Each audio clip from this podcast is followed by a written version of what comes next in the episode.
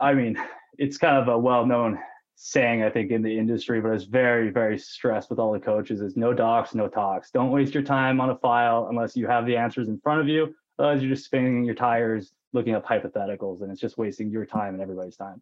So that's something I've really held true. And I really kind of make that clear during the discovery call too, that I need all these documents in before I'm going to look at anything.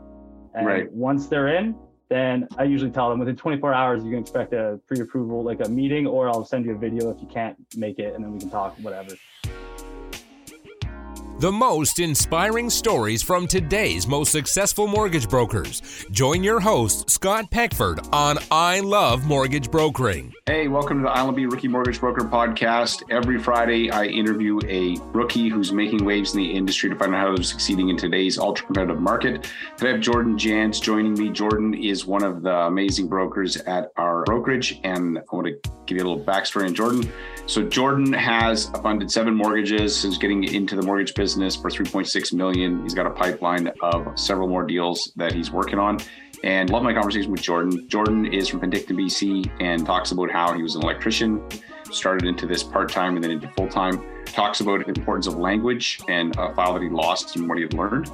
And then he talks about the importance of no docs, no talk, and not wasting time on hypothetical files that are not actually going to go anywhere. I think you're going to enjoy this conversation with Jordan. Check it out. Before we do, check out our sponsor, Finmo. Finmo is a Canadian mortgage application document collection submission platform designed specifically for Canadians. It is very easy for borrowers to use. As they fill out the application, it's automatically figuring out what documents you need. When you get that application in, you can then go search Lender Spotlight with all the rates, guidelines, and figure out, okay, where does the file fit? And then finally, when you go to hit the submit button, it'll actually pull the key data from the application into the submission notes because if you've ever worked at a lender what they work with on their side sometimes can be archaic and trying to understand you know where to find the information. So you make it easy for your underwriter makes it easy for them to say yes to you. You can check out finmo at lendesk.com slash finmo and book a free demo to check out their tool. And check out this conversation with jordan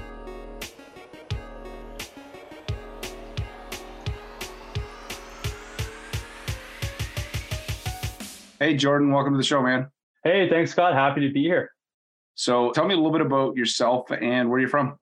My name is Jordan Jans. I am from Penticton, BC, the beautiful Okanagan Valley here, and was born and raised, did some tours, some time in the uh, lower mainland there after high school, but now I'm back and settled in. You said tour. Sounds like you're being sent to Afghanistan. The lower mainland uh, is not like being sent to. I'm just kidding. When you go from uh, the peaceful Okanagan to the busy city, it's a whole big, different world. It's a big thing. Yeah, yeah.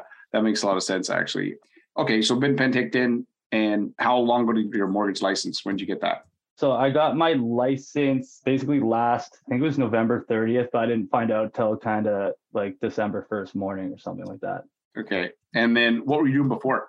Well, I'm a ticketed electrician, but I actually stepped away from the electrical when I decided to make the shift there. And I was doing my course to get licensed. I got a job at a local brokerage here as a fulfillment underwriter specialist kind of guy. So I got my foot in the door, kind of learn the industry a little bit, and yeah, it helped out a lot. And then, okay, what made you decide to become a mortgage broker from electrician? I mean, right. You know. Well, so other than starting my own electrical company, I kind of was top tier. Like I've got a very impressive resume. I've done everything industrial, commercial, residential. I've ran service vans. I've done basically everything you could do on the electrical front. And I just kind of saw the ceiling. Like I just knew like, okay, this is as good as it's going to get. This is as much as I'll ever be able to make in a year, unless I, you know, start doing my own self-employed stuff, which I had no interest in doing. Electrical was very much a means to an end. It was kind of thrown at me. So yeah, then I talked to my little brother who he became a realtor a few years ago and he just had some success with it pretty early on. And then I just watched every year he was getting bigger and better. And then I talked to him. I was asking about becoming a realtor, and he talked me out of it and pointed me towards the mortgage broker side. How come he talked you out of being a realtor? What was his rationale there? His line is I work 24 hours part time every day. And right. I was like, well, that sounds terrible. He's like, yeah, 9 p.m. on a Saturday, you're answering clients at evenings, and morning, all over. You can't have a schedule. It's really hard to kind of plan a life around it. And then I've always been good with numbers and things. He knew that. So he's kind of like, hey, looking at the mortgage brokering side of things. He knew a couple of brokers. He actually hooked me up with the broker in town that I ended up going to work for for a bit. And yeah. he kind of just walked me through. He's like, yeah, this guy, go talk to him. And yeah, it was pretty clear cut that I was more of the broker side than the real estate agent side. Right. And so you basically did fulfillment. How long did you do that? And what were some of the things you picked up from it? I think it was just a little over, it was like four or five months there. It wasn't too, too long, but I mean, I saw maybe, you know, 30, 40 files from start to completion there. And the broker I worked for did a lot of privates, a lot of hard B deals. Like he was kind of known in the area to be doing a lot of the tricky files. So I saw a lot of different files and a lot of ways to solve the problems. And he kind of teaching me along the way to kind of explaining his mindset of what he was doing. And it definitely gave me a leg up when I jumped into it myself.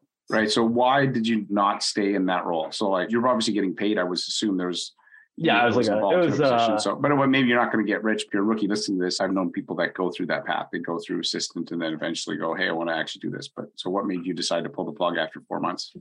Well, I sort of always knew that it was going to happen, but like quite honestly, it was just I was still on probation and he just let me go. He was going a different direction with his business. He was still running on paper and like very old school way of doing things. And then he was just cutting. I think I, am not going to mention names, but I'm pretty sure I know who that is because I don't live uh, very far from here. yeah, not too many local people. I, I guarantee you know. But yeah, no, in my head too, like I always wanted to be in that position where I could call the shots, be my own boss, work for myself, kind of that whole lifestyle and the freedom that being a successful broker can provide is what I was into rather than a nine to five salary job. Right, right. If I wanted that, I could have stayed electrical and I could have made much more. Right. Yeah, you'd make more money as an electrician than you would as an assistant, but you're developing skills that you can use later on. So okay, exactly. then so when you decided, okay, I'm going to become a mortgage broker, did you go full time, part time? What did that look like? Well, I was just full time in it because I came off of that uh, fulfillment underwriting job and kind of jumped right into the brokerage here. What I didn't realize was there's going to be like a month and a half waiting period for my license because everything was so backed up from the pandemic there. So, right. I mean, maybe I should. Was it a month and a half for a new license, or was it a transfer, it, or was it a first time setup? It was the first time setup. Yeah, first time is always the worst. Like yeah. depending on the province, it could take you know, yeah. I think I was just over seven weeks. It was, uh, yeah, it was a while. I remember that now. It was a while, right? So you were like, you were just like, let me go, let me go. And I'm was, like, dude, you can't. You, like, you cannot be out there looking for business if you don't have a license. It's like yeah. driving without a driver's license, and you know, you're gonna get yourself in trouble. So okay, you jumped into that. And so when was that? When was the day you were officially allowed to actually go after business? What was the date on that? Do you remember? I think it was December 1st is when I was like, oh, okay. So December 1st. And so is there any point that you questioned, hey, should I be in this? Yeah. Curious. Honestly, no. like I was kind of fully bought in. The training seemed great. The coaches, just hearing the experience of some of the other coaches and newer brokers that are like two, three years in and the success they found even after maybe not closing a deal for six months and how that you just gotta trust the program, trust the system, and just follow it relentlessly and it will pay off. Right. So I just kind of bought into that right away. So I honestly, I never really had doubts about it. Yeah, you didn't hold back. Okay, so I always say there's two skills: underwriting and sales. So which was more difficult for you to learn, and why? Well, I mean, that's kind of like a loaded question. So I would say sales. Yes, right it is, and bat. that's why I'm asking it. I'm not. Yeah. I'm not here to ask you easy questions. I'm not here to be like, oh, so what's your favorite color, Jordan? That's a tough one yeah. too. So I would say sales was kind of easier just off the bat. Like I'm a very charismatic, talkative type of person. I have a little bit of sales background, but the underwriting was a huge learning curve. But I found that underwriting after about, you know, that four months of working at that other brokerage and kind of seeing it, I was like, it just, it clicked. It was like, oh, then it's easy. You kind of understand it. If you don't have the answer, you know where to get the answers. And then sales, like refining your sales pitches, your scripts, everything that became a lot trickier because it's such a nuance and it makes the world a difference. So I feel yeah. like it was easier to jump in and do the sales, but to really get good at it, it's much harder at the sales. Yeah, it's kind of like skiing versus snowboarding. Skiing exactly. is easy to learn to start. Snowboarding is definitely more challenging on the front end. So I always say everything lives in language, and you're absolutely right when it comes to sales, the language matters. So can you think of something where you know a change or a tweak that you made? You were like, hey, I was using this language, and now I made an adjustment because I always find it useful if people can kind of hear. Because if you're listening to this, being a mortgage broker is a hundred percent a sales job. You don't yeah. like the word sales, change it to service, whatever you want to call it. You got to be able to communicate. So can you think of an example? I know I'm putting you on the spot here, but of language that you've made some adjustments to that you found this actually lands better or works better? I feel like just in general, the presumptuous language. Talk to them like you're already working with them. Like it plants a seed in their head that you are working with them, and then you they'll end up more or less working with you. Uh, just those little kind of nuances, little like planting the seed for people, and yeah, just little tiny things. I can't really, I don't know, top of my head. There's so I know because I'm totally just throwing you. But okay, I, I, understand what you're saying. So assumptive language is assuming here's the next step. Here's what yeah. we're going to do. Not it's when, not hey, if you choose to work with me. You're assuming And Yeah. if you basically give people a choice in those situations, in their mind, they're going to be like, well, maybe I need to check around. Maybe I need to talk to somebody else. Maybe I need to, you're actually leaving the door open for that.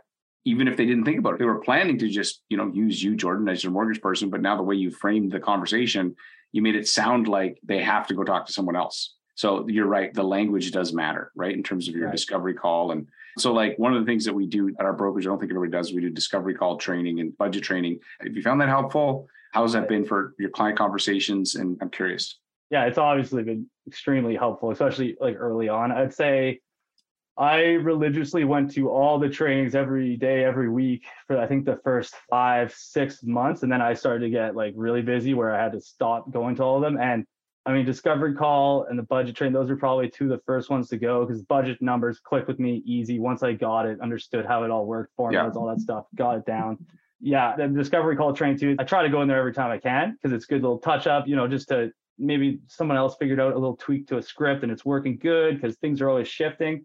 But it was the most valuable starting off because with the weak discovery call, you're not going to convert any clients. Right. And And, I always say you, problems. you've got to make three sales. You got to sell the referral source to refer you. You got to sell the Mhm. client to work with you.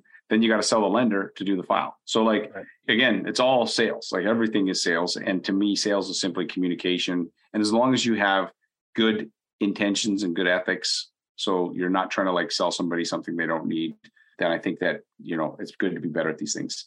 So let me ask you this. So you came in, went through the 100 day challenge. So what for you was your biggest sort of takeaway from going through that program? I mean, it's kind of a well-known saying, I think, in the industry, but it's very, very stressed with all the coaches is no docs, no talks. Don't waste your time on a file unless you have the answers in front of you. Otherwise, you're just spinning your tires looking up hypotheticals and it's just wasting your time and everybody's time.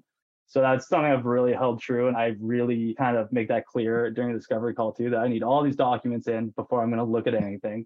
And Right. once they're in, then I usually tell them within 24 hours, you can expect a pre-approval, like a meeting, or I'll send you a video if you can't make it, and then we can talk, whatever. I'll do Right, like a right. budget pre-approval. So, well, okay, this is actually a great topic. So, if people are listening, if they're like, "Oh, well, Jordan, why can't you just give me my answers? Like, just tell me, like, what would you say to me if I'm kind of pushing back against that, and I don't, I want to get to all that stuff.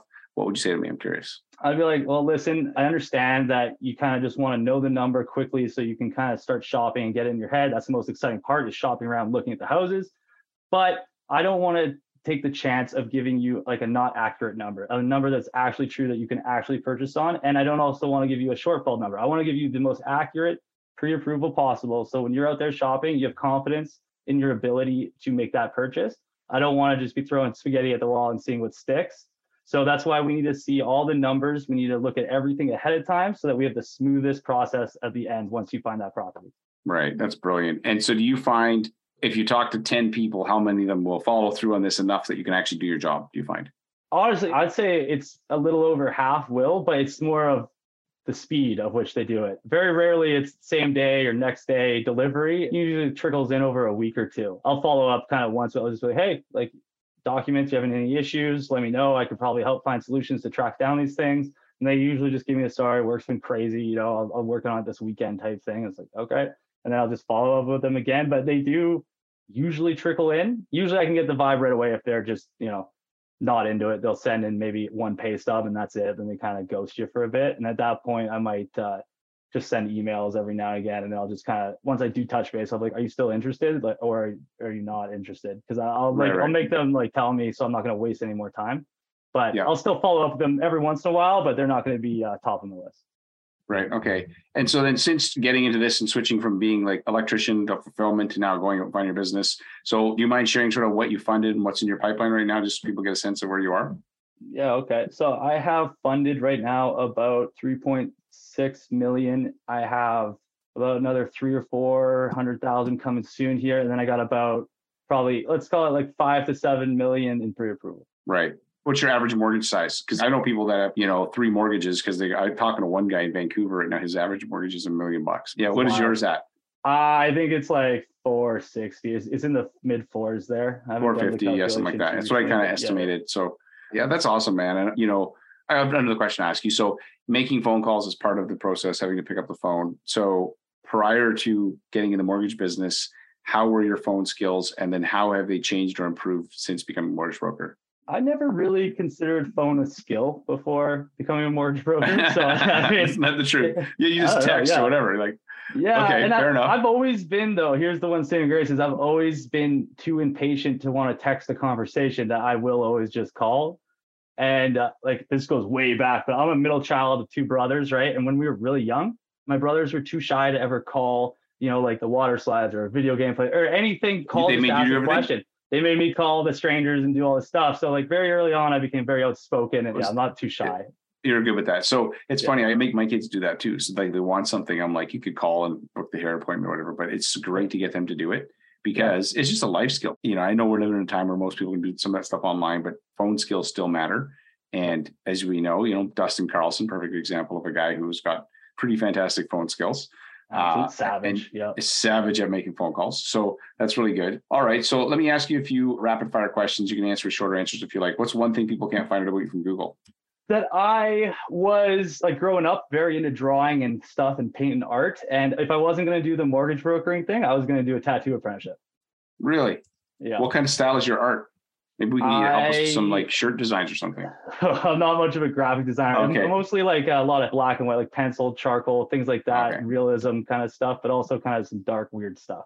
I It's didn't know you were deep. You're like, you know, you've got layers, man. It's like uh, layers, like got layers. Okay. Yeah. What's a movie that everybody should watch at least once? Uh, it's not a movie, but a trilogy, the Lord of the Rings trilogies. I could watch those probably every week and never get sick of them. Yeah. In the age of like reboots and remakes, those will never get rebooted or remade. They're perfect. What about uh, what's three software programs or digital tools you can't run your business without? I would say Finmo is obviously a big one. Google Docs, just having everything so centralized and easy and accessible. And then um, let's go with Loom because video is a big aspect to my business. Right. So, okay, I know it's supposed to be short answers. What are a couple things you use Loom for that you found to be useful? I also agree Loom is a great tool, but maybe somebody listening, you know, allows you to send videos that you can to specifically to people and you can record your screen and stuff. But so what would you use it for that you find it good? Right. So I use it. I send out videos to referral partners. I use it to capture my own screen to go over budgets and pre approvals to record and send to clients if they can't do a live call that day. What kind of um, feedback do you get from clients on those? they love it. They love the personalization and everything. And I just tell them at the end of the video, it's usually about a 10 minute video. And then I say Yeah. at the end, like, hey, if you have any questions, give me a call. We'll walk through this on the phone line by line too. Usually they just send me a text or something. They go, loved it. Thank you. No questions. And then, yeah, and then we just kind of go from there. Yeah, it's very okay. So referral partner strategy video. What other things? Any other things you for? Sometimes I've done it too, like to help certain clientele who can't figure out things on the internet, maybe where like just record your screen, like go here, go to CRA, hit this button, things like that. Just like little Yeah. how to to dos. They take a minute to record yourself doing, and it makes it very clear to the clients. It's kind of like going a little step above too. I feel. Right, right. Yeah. And sometimes, I mean, I've, you know, I've coached people to use it. They can't understand the document you're asking for, and you can pull up the document. You can show them and say, hey, right here, this part of the down payment, what is that? You know, $10,000 or this is not a T1, this is a T4. Let me show you. And so, like, whenever possible, I would say show, don't tell, because then people go, oh, okay. You know, so it makes it a little more useful or easy. What's the best advice you received as a new mortgage broker? The best advice I received as a new mortgage broker was probably the no docs, no talks. That and you got to pick up the phone to move the needle. The importance of the phone to get business going. There's too many people that are afraid of the phone. And I have other new brokers kind of asking me this because they know because I'm a little step ahead. They kind of see me on, on the next stage. And they're always like, yeah, I texted all these people. I emailed. I'm like, did how many phone calls? They go, well, I had none. I just regurgitate what you guys told me. It's like the phone moves the needle. It's your number one way to grow your business. So you up the Absolutely. You got it. Yeah. yeah. Okay. And knowing what you know now, is there anything you do differently if you were to start over? Oh, I would time it so my license didn't show up two weeks before Christmas type of holidays. Yeah, that uh, it made the momentum a little trickier right off the start. Yeah, because you did start kind of at an awkward time. It's like, okay, Yeah. now I'm like, you know, holidays, and so it really pushed you back another month for Yeah. sure because Yeah, you were so- able, not able to get going. So if you're listening to this, think about if you're making the transition to being a mortgage broker, think about the timing of it. Like I think the fall market's a great time to start, like September, October. Yep. Getting into December, you're going to find it, you know, and then again into the spring market. If you start thinking January, February, now the markets are good. So okay, well, hey man, I'm excited to see what you continue to do. You're doing awesome, and just keep swimming, as they say to Dora. and just keep swimming. And I've no doubt you're going to continue to grow your business. And we're in a funky market right now. As anybody listening to this, I mean, depending if you're listening to it right now in 2022, it will change again. And so, but if you build out the pipeline now, build out the trust, when that shifts, you'll be in a fantastic position. I can tell you that there's a lot of very experienced brokers, Jordan, that do not like to reach out and don't like to prospect. And they're going to be losing referral partners on the other side of this because they don't know how to do it anymore. They lost the edge. And so this is a great opportunity for anybody who's a rookie. Just, you know, get now's the time to grow, man. Build mind share so that when market share comes back, you will get market share with it. And so exactly. um, I think you're absolutely on the right track. It's awesome, man. Okay, Thank thanks you. for chatting with me, brother. All right. Yeah. Thanks, Scott. Glad to be here. Hey, thanks again for listening to this episode. Hopefully, you got a couple nuggets to take away from my conversation with Jordan. It's always a pleasure to chat with one of our agents, and especially a guy like Jordan who just has so much drive. And I have no doubt that he is going to continue to see his business grow and expand as he starts to get more momentum. If you're listening to this and you're like, how do I get my business going? I'd encourage you to go check out rookie to rockstar.ca. It's a free webinar that I put together that shows you exactly how we help new mortgage brokers build successful referral based businesses faster than anyone else. Check it out at rookie to rockstar.ca. And thanks again for listening to this episode. This is an I Love Mortgage Brokering production.